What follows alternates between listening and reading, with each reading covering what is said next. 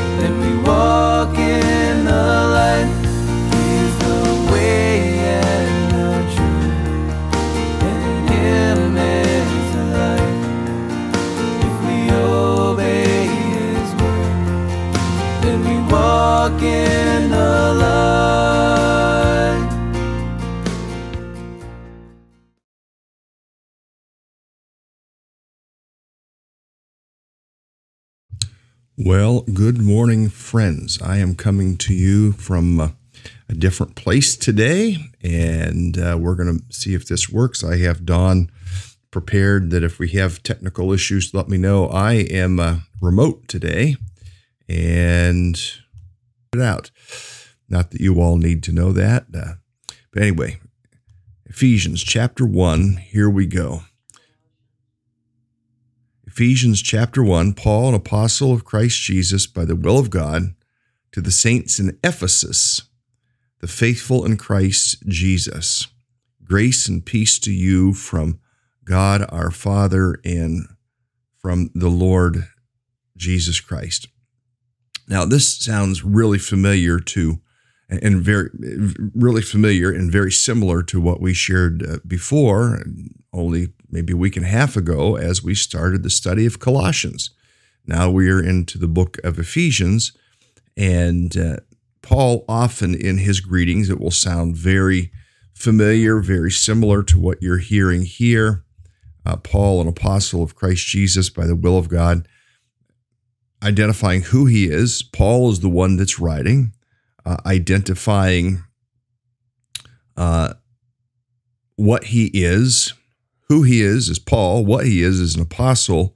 How he is is by the. I should have corrected that uh, issue.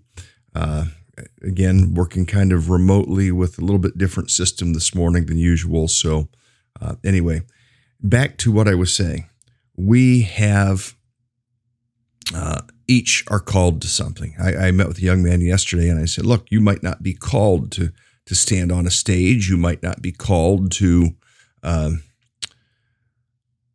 open up God's word and teach people, but you're called to something." And when when we as Christians don't find our place of service, that's when we can begin to feel stagnant. Uh, that's when we can begin to feel even sour when we don't have our place of service. Uh, for some people, it might be uh, pots and pans. I mean, that might be your area of service, and and if that is where God has called you and what God has called you to do, then then you should work at that with with all your fervor as serving the Lord to serve the Lord um, in whatever calling, whatever gifting He has given you. You might say, yeah, but I, I, I just make coffee. Don't you ever dare think about coffee as just coffee. I mean, we're talking coffee here, sister. it is critical. It's important. It helps. It helps the, the comfort level. It helps people feel uh, at home. It helps people feel welcome. It, it, that cup of coffee in someone's hand can be kind of a little bit disarming. So you might say, "Well, I just make coffee." No, you don't just make coffee. Listen, uh, on God's scale from one to ten, ten being the highest, if you're doing what God wants you to do, making coffee, you rank a ten. And I will tell you that within the body of Christ, we might think, well, there's there are some gifts that are more important than other gifts. Every gift is critical. Uh, the gift of of people who uh, do dishes is critical. The people who make meals is critical. Uh, the people who teach classes, it's critical. The people who who take care of our finances, it's critical. The people who do so many different things, it is it is all critical. The people who cut the grass, it's critical. The people who plant the flowers, that's critical.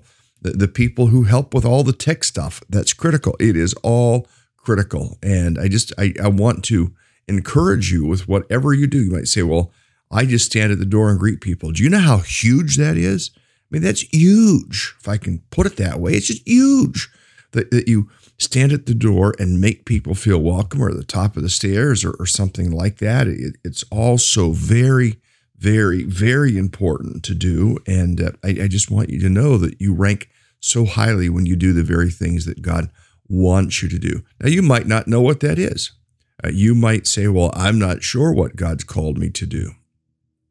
Well, can I suggest if there's something, a, a need that you step in and try to, to fill it? You might say, Well, I, I don't know that I'm adequately prepared to do that. Well, this is where you trust God. Uh, and sometimes you'll step into things and go, uh, That's not my thing.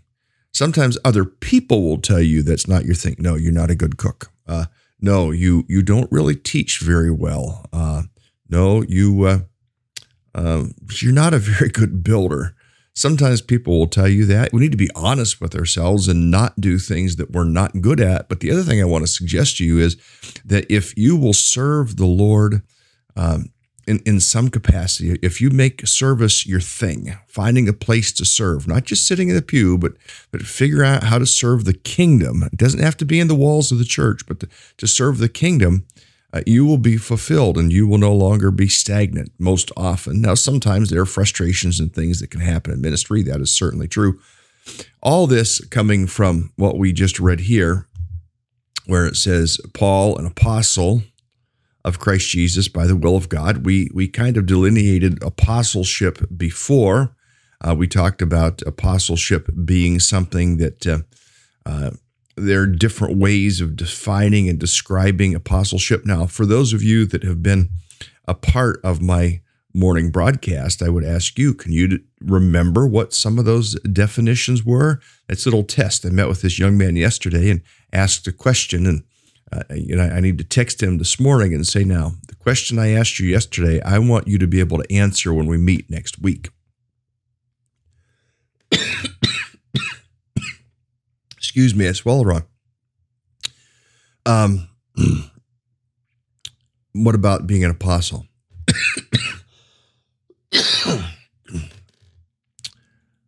Some would say apostles, it's all about miracles. Some would say uh, being an apostle is some kind of a superpowered Christian. Can I suggest to you that being an apostle might be a person who uh, expands the kingdom of God? That might be a more modern definition. Some would say apostles were were only people. The strict definition uh, were, were people who were physically with Jesus, and if you weren't physically with Jesus, then there's no way you could be an apostle. That is a very strict definition, and yet in Ephesians chapter 4, we're going to find that Paul talks about a fivefold gifting and apostleship is listed in the definition of an apostle being one who has a heart for, for the whole church and a heart for the expansion of, of the kingdom of God through through the church, uh, through the church, through church planting and things like that. Uh, that in our day may be one who defines uh, is defined as an apostle. I think of people in the state of Maine uh, currently, people like um, Rick Francis. Uh, you you may not know Rick Francis, but some would consider him an apostle, and he had a lot of influence in a lot of churches uh, from lots of different uh, ilks and backgrounds and, and denominations uh, in the state of Maine um, because of the type of ministry he had. Uh, others, I have a pastor to myself. His name is Sam Huggard. He is like an apostle to uh, 65, 70 churches and helps them plant churches and things like that. And in that sense, perhaps uh, Sam is an apostle uh, in the modern sense, not the sense of one who does miracles. Uh, I, I, I'm not a miracle doer. Uh, it, that's not a gifting that God has given to me. A few times I've prayed for people and they've got they've been healed. Uh, and a few times I prayed for people and worse has happened because that was God's will.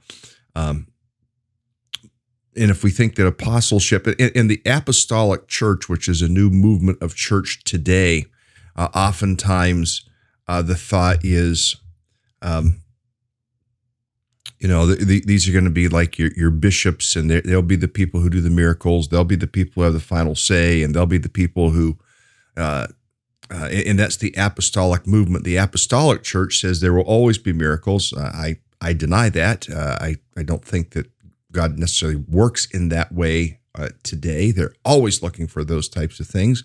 Uh, I, am more of the ilk, always looking for what is God going to teach us? What is God going to teach us through His Word? What is God going to teach us in our spirit, in our being, uh, through other believers? And uh, we we have the Word of God, and and uh, you know, a lot of times we'll run around looking for something more when God has already given us so very much uh, right here uh, in his word.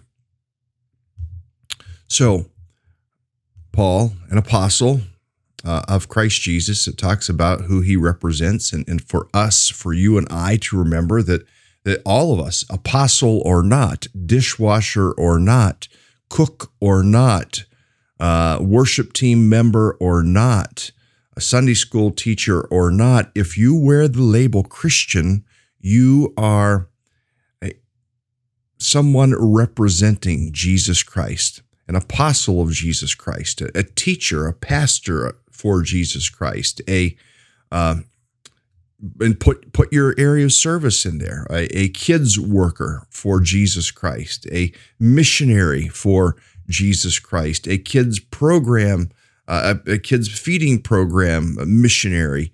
Uh, through Jesus Christ. And then it says also one last thing here by the will of God for us to think about what is God's will for your life. What has God wired you to do, and, and do you do it?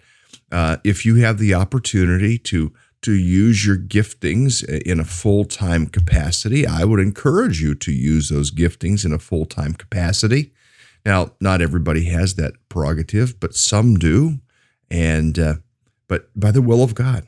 Friends, the best place to be is in the will of God. If it's a if you are a dishwasher and that's God's will for you, that is the best place to be. You will experience more joy, you'll experience more fulfillment being in that place. If you are a, a tech person helping keep the pastor online and keep two microphones off, like uh, like our friend brother Don here, uh, who's now kind of helping to manage what I do a little bit, um, probably a great bit actually.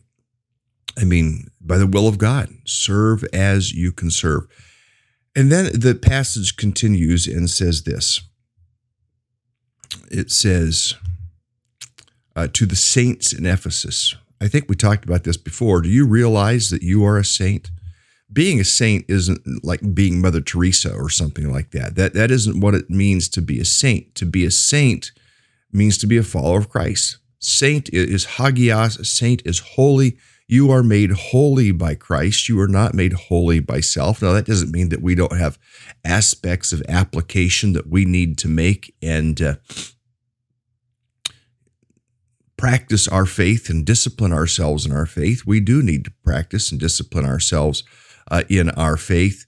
Uh, but all of us, when you become a believer in Christ, in that moment, you become one who is a saint. Now, you might be looking across the, dining room table at your spouse and going, You ain't no saint.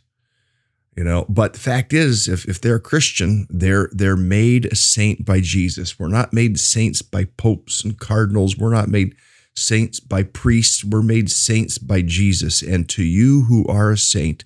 And then the last thing that, that Paul says here is he says, the faithful in Christ Jesus, that you would be faithful in Christ, that you would um, live for Christ, that you would every day get up and say, I want to know you, Lord. I, I want to walk with you. I want to hear you. I want to worship you.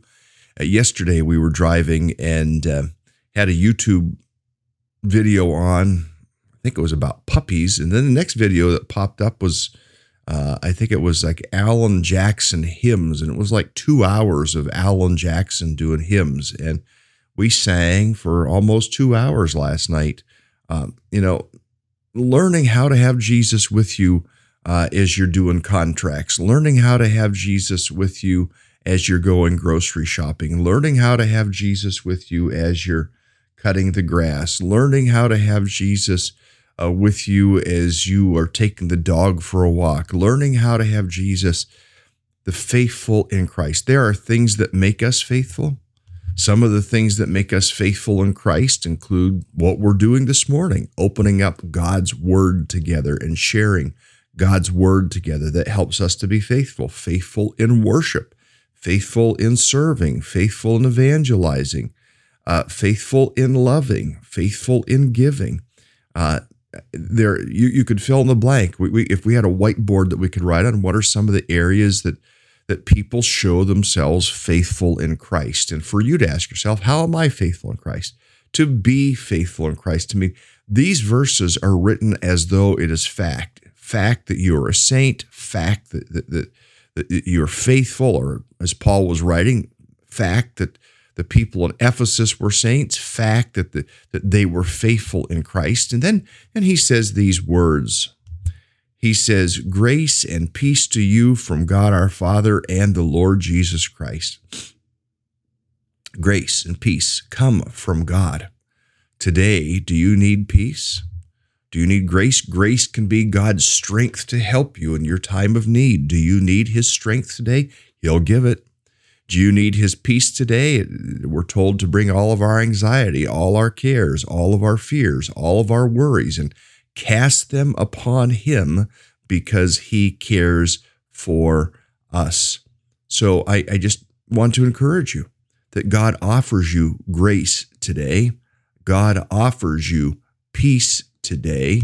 You can hold on to that grace. You can hold on to that peace and it comes from God, it comes from the Lord Jesus. He gives us all of these things. Now, one more verse. We did talk about this verse a little bit uh, in the intro yesterday, and this is one of the verses that I believe that you need to know, verse 3, where it says, "Praise be to the God and Father of our Lord Jesus Christ, who has blessed us in the heavenly realms with every spiritual blessing in Christ." I mean, to give praise to God. Uh, how many of us find it easy to to complain? How many of us find it easy to, you know, whine about things? But but really, if we could learn how to if we could learn how to give praise to God, it's easy to want to complain. Uh, I had something happen yesterday, and I in in my being it's like i want to complain i want to fight i want to but you know what to give god praise to give god thanks uh, e- even when there are some negative circumstances that might happen uh, in our lives that we can give god thanks and that we can give god praise. So praise be to the god and father of our lord jesus christ. And notice to whom it goes. We're not just talking some uh, object uh, we're not just talking some some uh, emanation. We are talking the God of all creation. we are talking the God who made and sustains all things. That is what we are talking about. That type of God who who loves us. That type of God who cares for us. Uh, that type of God um, who who has blessed us. We're talking a God that has power. We're all power. He's all powerful. We're talking about a God that's all knowing. We're talking about a God that's all loving. We talk about a God that is always present with us. Praise be to God. I mean, it, just who God is in his character, in his nature, is enough for us to be able to, to find praise on our lips rather than pouting and stomping and crying and whining and complaining and, and the things that we do tend to do. Praise be to the God and Father of our Lord Jesus Christ. And then it goes on and says these words Who has blessed us in the heavenly realms with some spiritual blessings. Now, I, I just did that yesterday, didn't I? I said that very phrase. We miss out on the, the truth of the scriptures here that He has blessed us in the heavenly realms with every spiritual blessing in Christ. I mean, we have all we need through Christ in that way. Um, now, it says in the heavenly realms.